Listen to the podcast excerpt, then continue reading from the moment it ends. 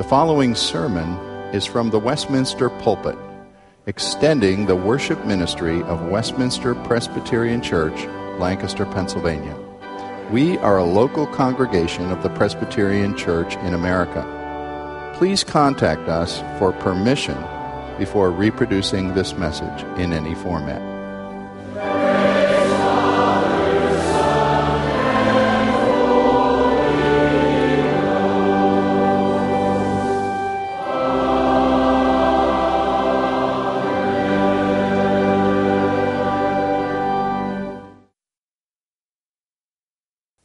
Turn to the book of Thessalonians, chapter 1, the first epistle to Thessalonica. Starting this evening, a seven part series in this book, and we will be looking at this letter to a young church.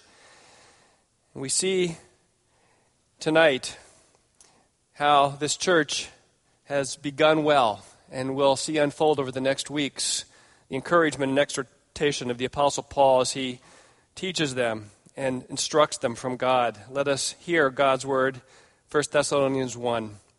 Paul, Silvanus, and Timothy, to the church of the Thessalonians in God the Father and the Lord Jesus Christ, grace to you and peace. We give thanks to God always for all of you, constantly mentioning you in our prayers, remembering before our God and Father your work of faith and labor of love and steadfastness of hope in our Lord Jesus Christ. For we know, brothers, loved by God, that He has chosen you, because our gospel came to you not only in word, but also in power, and in the Holy Spirit, and with full conviction. You know what kind of men we proved to be among you for your sake. And you became imitators of us and of the Lord, for you received the word in much affliction with the joy of the Holy Spirit, so that you became an example to all the believers in Macedonia and Achaia. For not only has the word of the Lord sounded forth from you in Macedonia and Achaia, but your faith in God has gone forth everywhere, so that we need not say anything. For they themselves report concerning us the kind of reception we had among you, and how you turned to God from idols to serve the living and true God and to wait for his Son from heaven, whom he raised from the dead, Jesus, who delivers us from the wrath to come. May God add his blessing to the reading and hearing of his word. Our theme tonight is that the preaching of the gospel in the power of the Spirit is God's appointed means of transforming lives. The proclamation of the gospel, the telling forth of the good news of Jesus Christ and the power of the Spirit is the way God works to change people's lives, to bring them salvation, to give them new life. Paul writes to this fledgling church in Thessalonica to encourage them to continue in faith in Christ, to persevere, we will see, even in suffering and affliction, and to grow in assurance that God is at work in their midst. And to look with expectation, as we see the conclusion chapter 1, with, with expectation and hope in the coming of Jesus Christ again. And as Paul begins this letter, he reminds them of how the Word of God came to them with the power of the Holy Spirit, and how they genuinely received that gospel, that they turned to God from idols, he says, with strong evidence of the fruit of faith, the fruit of the Spirit of God in their lives. We want to see two main points from our text and then draw two points of application from it as well. Our first point is this the preaching of the gospel came with power. The preaching of the gospel came with the power of the Holy Spirit in their lives we really need to turn back to Acts 17 to be reminded of what a young church this was. In Acts 17, verses 1 through 9, we have Luke's description, a brief description of the gospel coming to Thessalonica. I'm not going to read all of it to you, but we see there that for three Sabbath days, the Apostle Paul and his companions preached the Word of God there and explained what Jesus Christ did. And as they proclaim it, some of the Jews were persuaded to believe in Christ. And Luke re- remarks that a great many of the devout Greeks and not a, lead, a few of the leading women came to Christ as well. So some of the Jews came to Christ, and other what we call God-fearers who were loosely connected to the synagogue came to Christ as well. But then persecution immediately arose, and Luke describes the opposition. And so Paul and Silas leave by night and go to Berea. And interestingly, I was looking on a map this week about how far it is from Thessalonica to Berea because some of the Jews from Thessalonica followed them to Berea to continue to make trouble for them there. And it looked to me on the map that it was about 60 or 70 miles. It wasn't just a mile over to the next little town, it was a long way. So they were active in pursuing and trying to disrupt the gospel going forward. And so that's Luke's brief summary. Very young church. Paul had been there, Paul and his companions, for three weeks. They have to flee. Paul goes to Berea, preaches the gospel one Sabbath day there, and then because trouble comes from the leaders there in Thessalonica, that he flees from there as well and goes by ship about 300 miles south to Athens. He leaves Silas and Timothy back at Berea, and he comes to Athens. He's alone there. We know the famous story in the book of Acts about him preaching the gospel in the, Areopagus. And then he goes to Corinth and has a dream. The Lord tells him to be bold and follow through there. And for a year and a half, he remains at Corinth preaching the gospel with great freedom, and God using that. And it's while he is at Corinth that he writes to Thessalonica. It hasn't been long, probably near the beginning of that time there, a month or two maybe. So this is a very young church. But they've been established by the gospel. And the first thing that we see here is this point about Paul emphasizing there's been genuine conversion. The gospel has come with power. And our two main points describe that from really two points of view. The first is that it came with power in terms of the apostles' preaching of the gospel. Especially, we see that in verses 5 and 6. He says, Because our gospel came to you not only in word, but also in power and in the Holy Spirit and with full conviction. You know what kind of men we proved to be among you for your sake. He's talking about the fruit of the gospel in their life. He's giving thanks to them to God for them. In fact, verses 2 through 5 are all one continuous sentence in the Greek, but all translations usually break that up some. And um, he's remembering them. We see him remembering their work of faith, their labor of love, their steadfastness of hope. And in fact, he says that that evidence of their reception of the gospel is very evidence that they've been chosen by God, of their election. We might ask the question how do I know I'm elect? How do I know I'm chosen by God? It said that Abraham Lincoln wrestled and struggled with that, whether he was chosen by God and elect or not. And the answer that Scripture gives to that question is not that you somehow can see into the secret counsels of God and know the secret mind of God and somehow. No, the evidence for being chosen by God is that you believe in Jesus Christ that you trust Jesus Christ as your Savior and Lord and show forth evidence of that in a changed life to some degree. Not perfect, but changed. And so Paul is encouraging them, and he's talking about and giving thanks for their. Uh, the fruit of faith and love and hope in their lives. And he says, because of the gospel coming with power, we know God has chosen you. It's evident because the gospel came to you. And then in verse 5, he's talking about the gospel came not just in word, it did come in word. He's not minimizing the fact that the gospel came in, in truthful declaration of who Jesus Christ was and what he did. But there's these three, these three phrases, these three words that uh, describe how it came not only in word, but it also came in power and in the Holy Spirit and with full conviction. And most commentators take the view that Paul is primarily describing his own experience, his subjective experience of preaching the gospel, of telling the gospel to them, and knowing that the Holy Spirit is at work. Everyone who's ever preached hopefully knows something of this.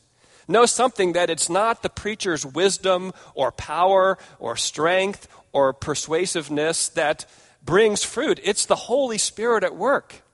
And preachers certainly cry out to God for this, this power of the Spirit to use their words. But anyone who shares the gospel, teaches the gospel, uh, good news clubs telling the gospel to kids, anyone who seeks to, by the power of the Spirit, tell others about Jesus Christ knows something of this experience of God working through you. Yes, it's a subjective thing, but it's very real. And the Apostle Paul knew something of this, and he says, Look, when we were with you, and we were declaring to you who Jesus Christ was, and you received that to some extent, and, and as we preached, there was this sense of power. It was not mere word.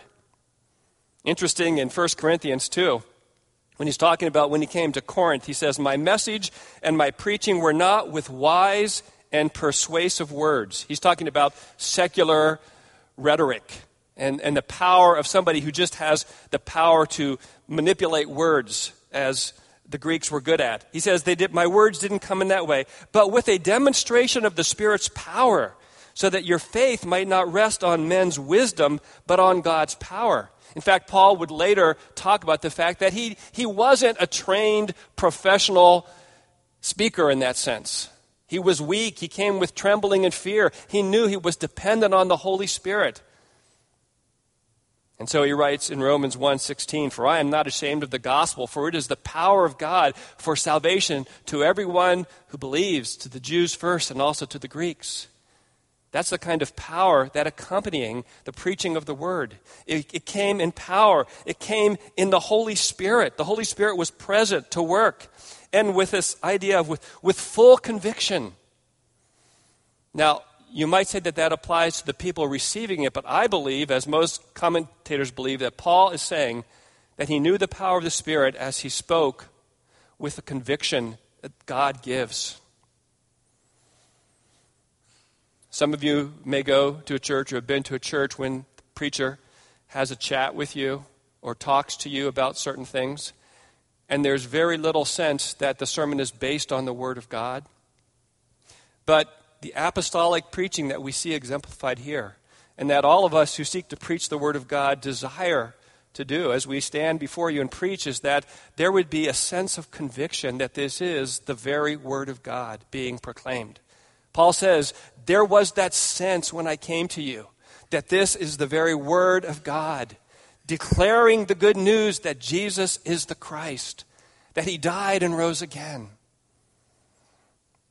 Pre- the preaching of the gospel in power. That it's not just so many mere human words, that the Holy Spirit is at work. And somehow Paul could subjectively sense this. He was aware of it. I don't know if it was the same thing or not, and I don't think it's a mystical thing, but maybe it was something like the fact that when the woman touched the hem of Jesus' robe, and he sensed the power had gone out from him. Maybe it wasn't exactly like that, but something like that. That, and every preacher knows the experience that you come with your um, limited knowledge and all your best efforts to study and prepare, but you know that unless the Holy Spirit visits and accompanies what you do, it's all in vain. Paul saying our preaching was not in vain, it came in power. And so, Paul is describing this to them.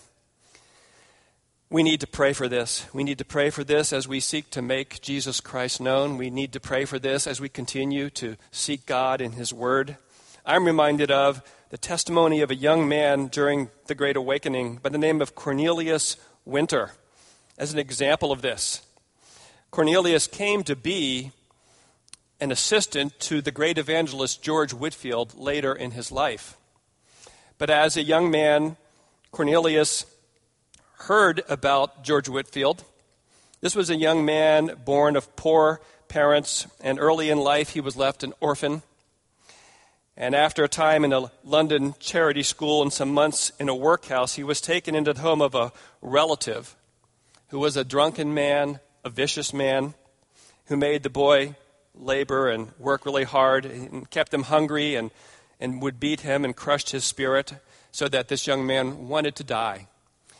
At age 13, he writes about his experience later in life. He attended a service at the church where Whitefield regularly preached.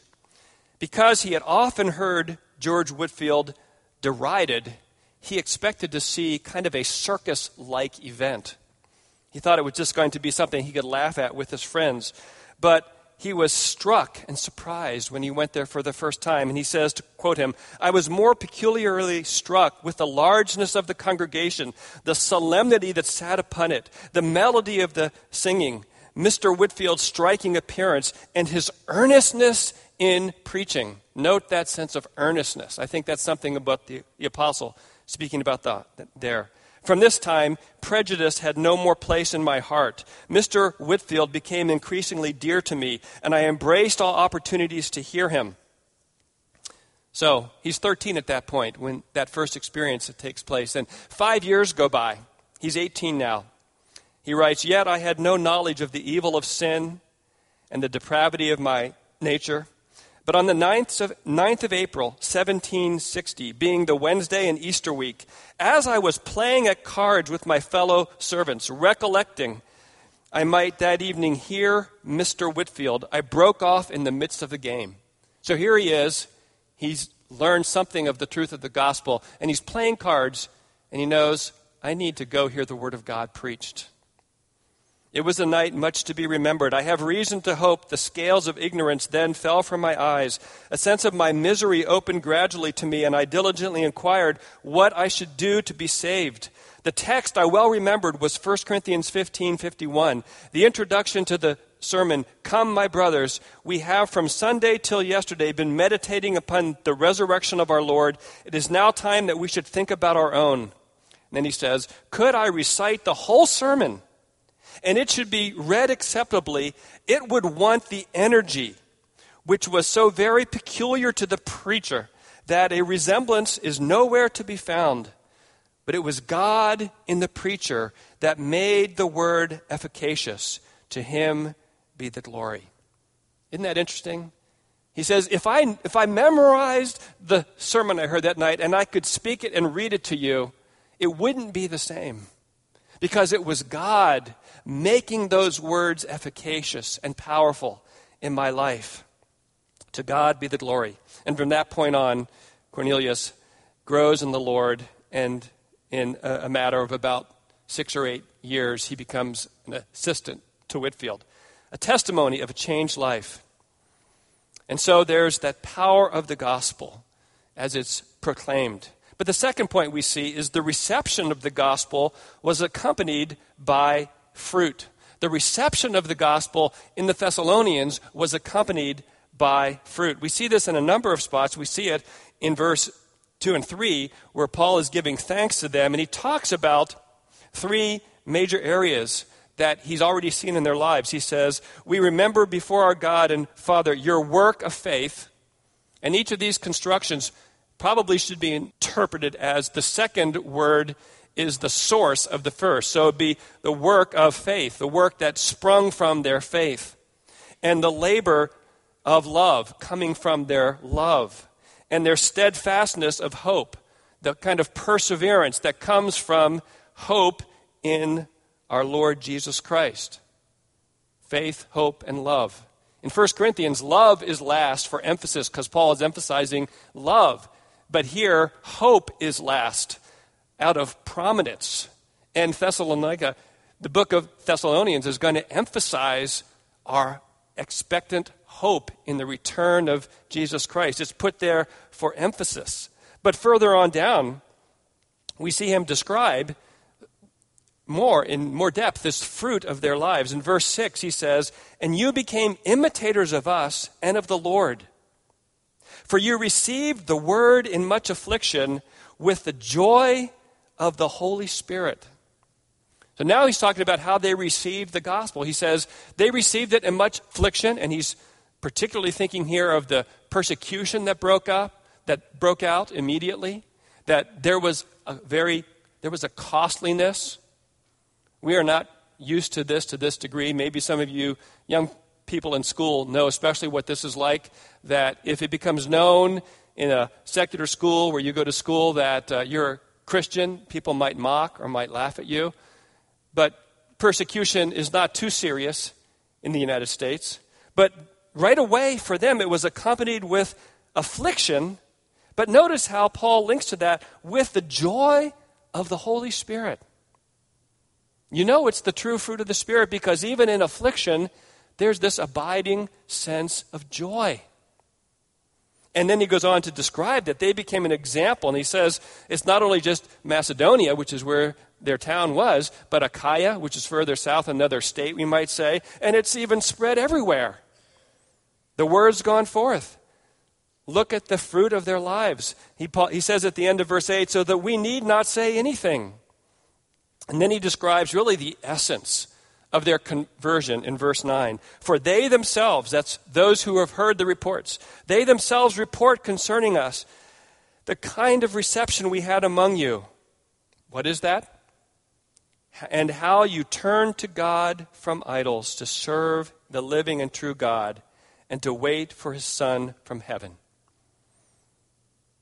There's the essence of conversion. And so we can describe the, the, the, reception of the gospel in three categories of fruit here. The first is they manifested genuine repentance and faith. They turned to God from idols. Their whole lives, up until that point, had been in darkness and blindness to the true God, and they served idols and they prayed to these idols, and to whatever degree they hoped in them, they hoped that these idols would make their lives better. And the idols might be different from the kind of idols that typical Americans worship and serve, but fundamentally, it's the same thing. Trying to cope with life, trying to make life work by serving idols, by trusting in the things of this life instead of the living and true God. So they turned from idols, but it wasn't just a turning away from idols, it was a turning to the Lord Jesus Christ and what he had done. And serving him, repenting of sins, trusting in Him, submitting their lives to Him. So the first evidence was they manifested genuine repentance and faith. They became followers of Christ, disciples of Christ. But secondly, they manifested the fruit of the Holy Spirit. We've looked at the manifestation of, of faith and love and hope and joy in affliction. Clearly, what did not happen in their lives was suddenly a trouble free life. Sometimes people get the idea that if you come to Christ, then everything will go well. That's far from what happened in their lives. They had just come to Christ a matter of days or weeks, and suddenly persecution comes. But in the midst of that suffering, there is this beautiful gem of the fruit of the Spirit that begins to appear in their lives. Clearly, it's the work of the Holy Spirit. And then, thirdly, the other kind of fruit was they manifested a fundamental change in the direction of their lives.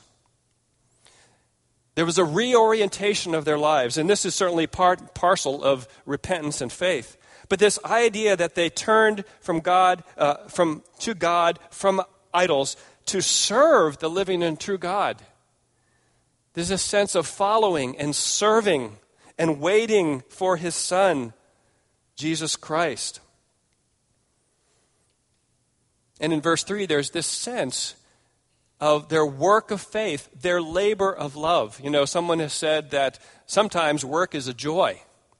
And we could say, well, um, work of faith is something that just sprung up from their lives. But the, the emphasis on that second phrase, their labor of love, that word labor has with it the idea of toilsomeness, the idea of something that's hard, something that's costly. And it, it only comes from genuine love. And Paul's saying, We already began to see this in your midst. This willingness to count it a cost, to make Christ known, to follow him, to serve him, to testify to him. There was a fundamental change in the manifestation of their lives, in the direction of their lives. And so their witness went forth with power in bold testimony to the Lord. Maybe some of you have read the books by Lee Strobel. The Case for Christ was his first book. Then he wrote The Case for Faith, and then The Case for Creator. He's written a number of books. He's a journalist by, by trade, but he describes in The Case for Christ his conversion. And he says something shocking happened to him in 1979. He was living life as an unbeliever, as a self declared atheist, a journalist, doing his best to live selfishly in his life. And what happened is his wife, Leslie, came to know Christ. And in his words, he says, Leslie stunned me in the autumn of 1979 by announcing that she had become a Christian. I rolled my eyes and braced for the worst, feeling like the victim of a bait and switch scam. I had married one Leslie, the fun Leslie, the carefree Leslie, the risk taking Leslie, and now I feared she was going to turn into some sort of repressed prude who would trade our upwardly mobile lifestyle for all night prayer vigils and volunteer work in grimy soup kitchens. Instead, he says, I was pleasantly surprised, even fascinated by the fundamental changes in her character, her integrity, and her personal confidence. Eventually, I wanted to get to the bottom of what was prompting these subtle but significant shifts in my wife's attitudes. So I launched an all out investigation into the facts surrounding the case for Christianity. And he talks about how for over 600 days, he read everything he could get to search out was Jesus Christ who the Bible said he was. He read all kinds of books and reports and studies, ancient literature, archaeological things. He said that he had been trained at Yale Law School, so he applied all his training to this. And he also talks about how at one point he finally goes to his wife's church. He had been putting it off for a long time, and finally he goes. He's expecting to hear kind of a moralistic sermon preached about be good and try to do your best. And he's shocked because he hears the gospel preached. It turns his world upside down. And after over 600 days of hearing the gospel at the church preached and investigating it himself, he says by November 8th, 1981, his legend thesis, the thesis that Jesus' resurrection was a legend, to which I had doggedly clung for so many years, had been thoroughly dismantled. He talked how it was totally dismantled by the clear historical evidence. And he says, The atheism I had embraced for so long buckled under the weight of historical truth. It was a stunning and radical outcome, certainly not what I had anticipated when I had mar- embarked on this investigation. And so he talks about receiving Jesus Christ as his Savior and Lord, coming to Christ in repentance and faith. And he talks about John 1:12. He went to that verse.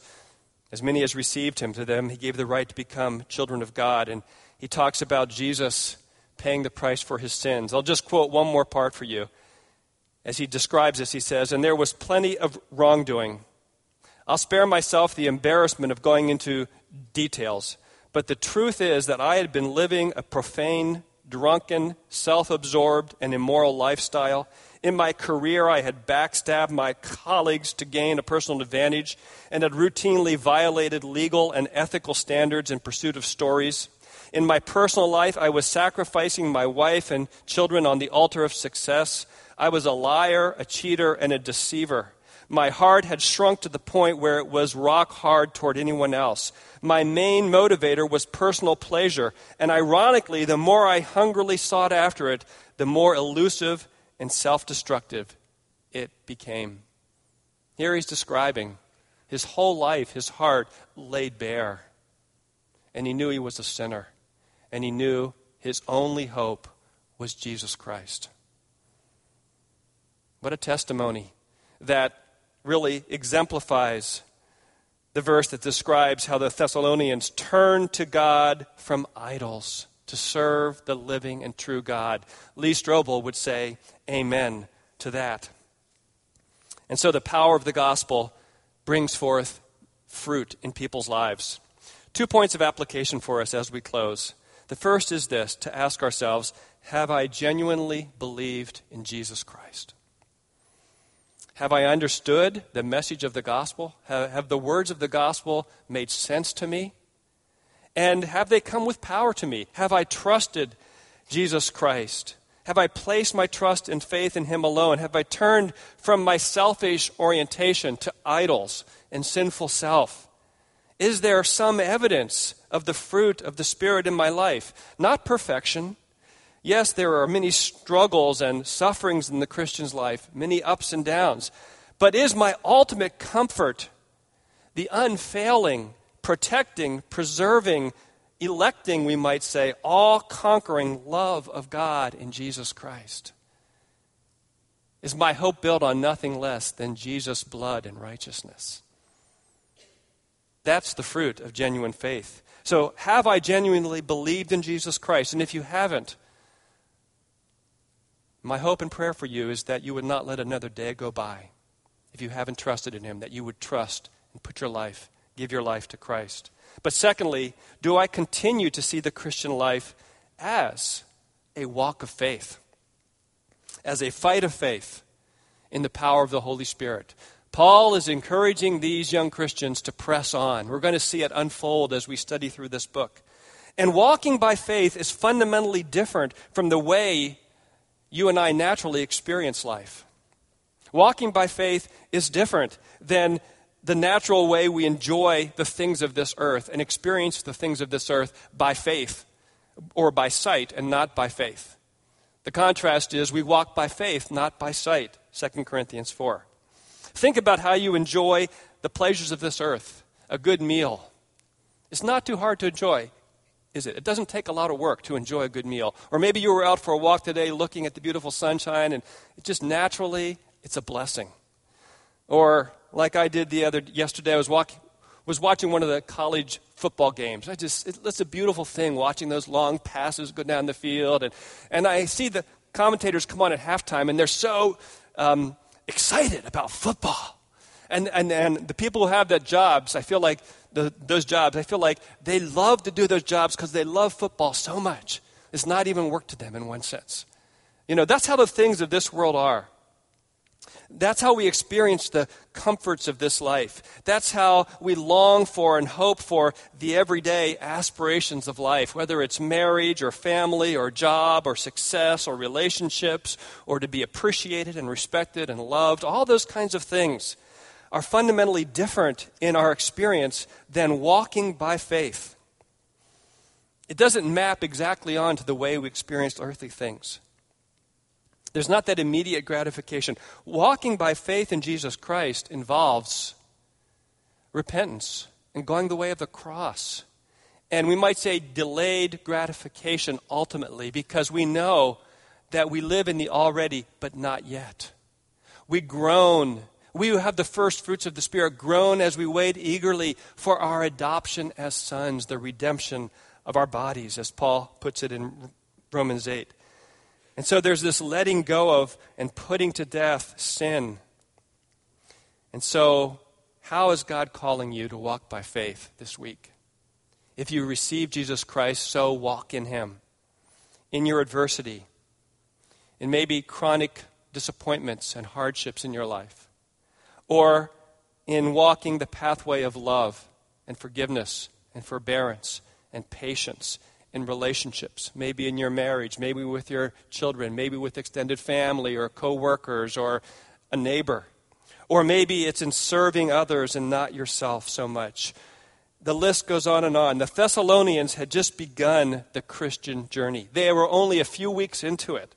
God had turned their lives upside down with the power of the gospel, but already Paul was teaching them to continue to walk by faith in Jesus Christ. Well, God is continuing to do that in our lives as well, in every believer who has come to trust in Jesus Christ. May you so walk in his power this week. Amen. Father, we thank you for the gospel as it's come to each of our lives. We could each tell the stories, those of us who know Christ could recount and rejoice in the way that you brought us to yourself, whether it was as a young child, whether it was in teenage years, whether it was 50 years ago, whether it was last week. We thank you for those grand themes of the gospel coming with power to eyes and to hearts that are darkened in sin and blind to eternal things. And yet, by the power of your Spirit and by the proclamation of the Son of God, there is life through Jesus. And we become new babes in Christ. And so we walk and we pray for your power to help us this week in the journey. We know that your appointed pathway is suffering and hardship, and yet you give many joys along the way.